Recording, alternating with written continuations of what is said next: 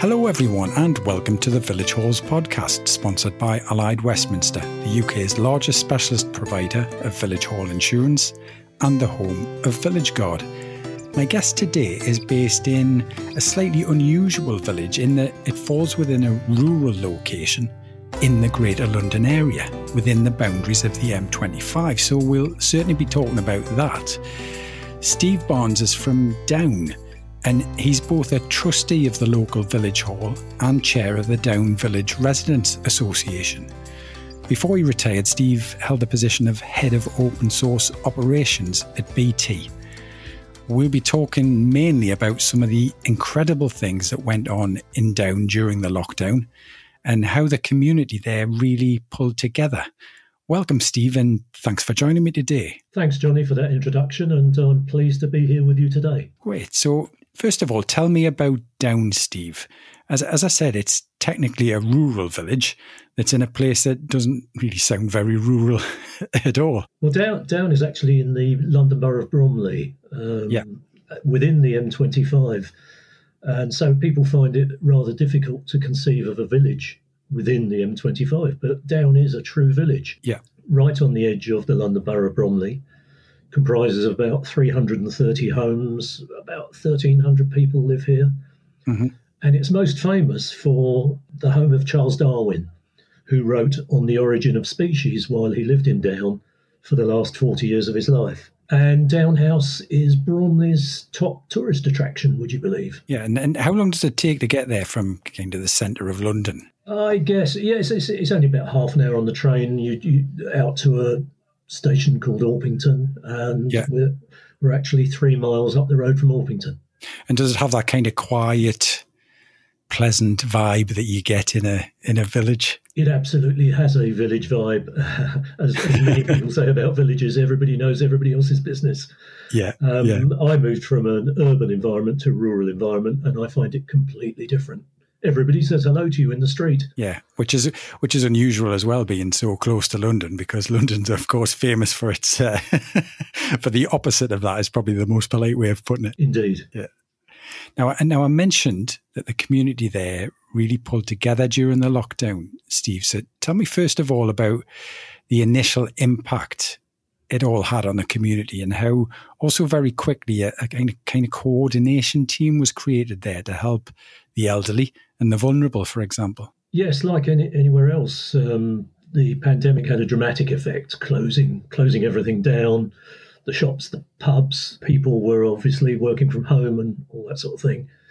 I guess for us, the first priority was that the effects of the pandemic, what, what those effects were for the elderly or more vulnerable members of the uh, the village.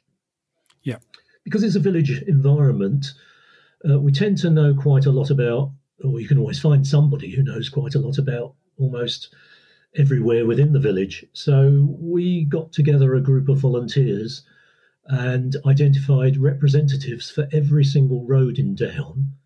And each yeah. of those representatives would make sure that the elderly or vulnerable uh, in their road would actually be looked after. So they would mm. uh, knock on the door, check that they're okay, go shopping for them, make sure that their medications are okay. If if not, go and um, obtain their medications for them.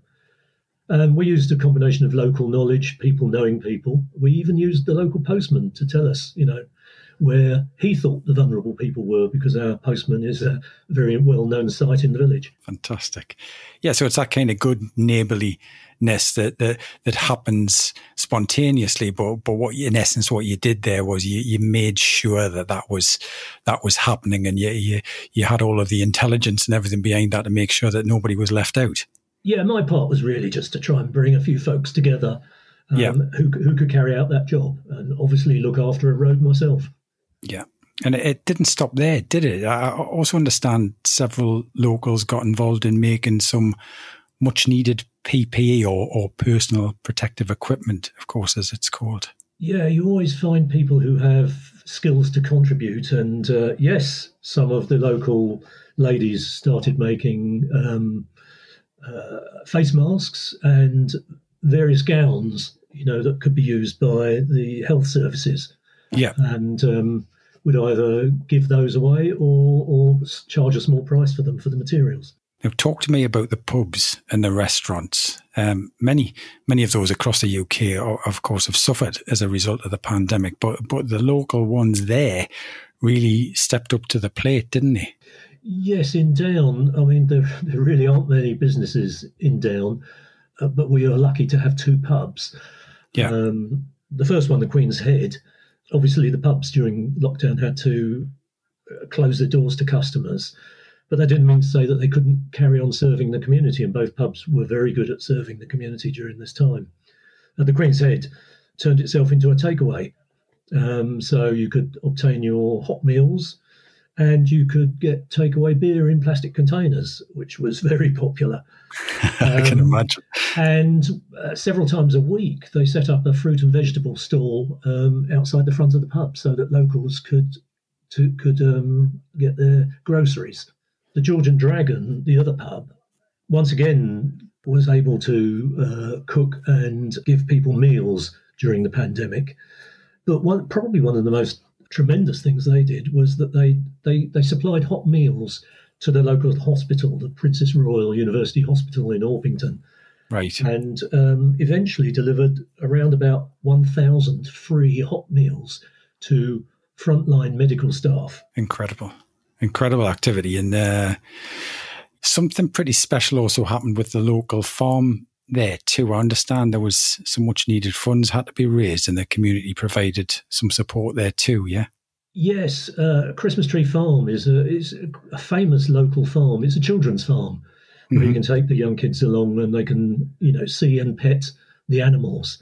Of course, with no income, no paying customers coming in, they were they they run out of money to buy food for the animals, because of course the animals still have to be fed during the pandemic. Yeah. And so um, a GoFundMe campaign was raised. I think initially it was aimed at, at, at trying to raise fifteen hundred pounds, two thousand pounds to pay for food for the animals. Um, people were so generous, uh, they eventually raised over nine thousand pounds for animal feed. So the animals, I think, were fairly happy with that result. Yeah. And um tell me about the food bank as well. Um, what what happened with that? Yeah, another resident um, uh, obviously was very concerned about families who were living on the edge during this time and uh, set up a collection service in the village uh, where people could take along their, their groceries and other items. Um, and then she would make sure that it was all delivered to a local secondary school that was operating a food bank for families that were in need.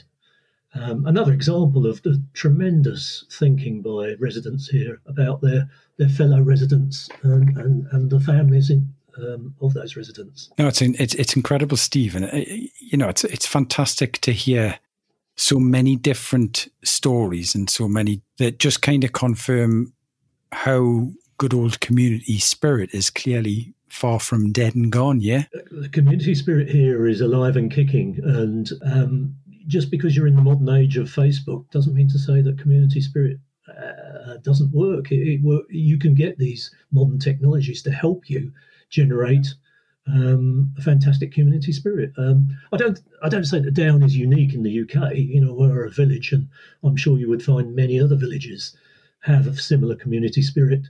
I guess one of the things you've been pointing to is the the unusual nature of the community spirit and the village life. Um, within the London Borough. Yeah, exactly. Uh, you know, and I'm sure, you know, if we spoke to most villagers across the U K, they would have very similar stories to yours and um, and also unique and, and, and different ones as well. So yeah, I would encourage anybody else, you know, who's got any kind of tales to tell. And also in this period that we now find ourselves in when um, when things are opening up, you know, let us know and let's let's share this kind of good and positive message that I think is sometimes missing from from all of this. You know, we get the six o'clock news and we get the, the doom and gloom, and it, it's it's good, isn't it, to to be reminded of the fact that, that there is a lot of good activity and so on out there. I, I think it's fantastic to realise that, that there is this community spirit and a willingness by people to pull together during a, a time of crisis. You know, uh, I would look up and down the road as we were banging our pots and pans for the N H S during the pandemic, yeah. and just, you know, uh, express wonder at how people do come together in a crisis. Yeah, absolutely. And then uh, we, I guess we kind of grew up at a time where people would talk about all of this happening during the during the Second World War, and uh, be quite amazed by some of the some of the stories and so on you would hear. And it's a bit of a moment in history from that perspective as well. Um, I'm sure people will be talking about this period from a, a, a similar similar point of view um, in the future. I think there are also there are also other things, Johnny, because I, I, I've spotted now that people value um, local businesses somewhat more than perhaps they did before. So, yeah. you know, buying from your local suppliers or using your local facilities seems to have come to the fore during the pandemic more so than it did before. And I think that helps with the community spirit as well. Yeah. And, and, and what about the village hall there as well, Steve, which is obviously an important part of the community? Yes, indeed, it is an important part of the community. But sadly, I guess like every other village hall, um, we had to close the facility during the time of the pandemic. It is, I'm pleased to say, now open again for business. But of course, uh, like I mentioned with the animals earlier on, um, the village hall's costs do continue, although they were cheaper. We didn't have to heat the, the hall while it's not being used. But there's maintenance and, and, and other bills to be to be paid. So luckily we were able to get a grant that uh, saw us through the pandemic so that we could uh, keep the hall viable, because as I say, as a trustee, you know, that's one of our responsibilities is to look after the hall for the benefit of the village. Yeah, yeah, there's a lot of lessons, isn't there, that that, that, that have been learned from this, like that, in, in, in terms of it's it's vitally important to to support those organisations, and and also what you said about the technology, I think is is very true as well. It, it's a it's a useful tool um, to have now um, to to support community activity, rather than I think people in the past maybe saw it as being a faceless thing that um, kept people away from each other. But it can be used in a completely different way, can't it? Absolutely, it can. Yes, and in a positive way. Yeah. Okay, Steve, well, let me just say how it's been incredibly heartwarming hearing all about Downe. Um, you clearly have an incredible community there. And so I'd really like to just finish by saying congratulations to, to everyone in the village who's shown incredible compassion and determin- determination during what must have been, well, the most challenging period of most of our lifetimes. Yes, thank you. Thank you, Johnny. And uh, it's great to be able to uh, explain to you what we did and... Uh, As you said, I hope many other villages, and I certainly believe that many other villages up and down the U K will have done exactly the same. And this is really heartwarming. Yeah, yeah, I'm sure they will. And uh, thanks again, Steve, for coming on the show and for being my guest today. And and that's all, folks, for this episode. Uh, don't forget about our wonderful Villagers Photo Competition, where you could win one thousand pounds for your village hall and five hundred pounds for yourself. You can find out more about the competition on a special page on our website. And thanks, of course, to our headline sponsor and specialist insurance provider, Allied Westminster, for making our podcast possible, and whose services you can discover more about at village guard dot com. And to online booking system provider, Hallmaster, who also sponsor our podcast and can be found at hallmaster dot co dot u k. You've been listening to the Village Halls podcast, a unique listening community for Britain's village, church and community halls, and anyone interested in the vital community services they provide. We'll be back again in two weeks' time with another episode. So if you haven't already, please visit the village halls podcast dot com to subscribe, sign up for updates, link through to our social media pages and to find out more. Until the next time, goodbye for now.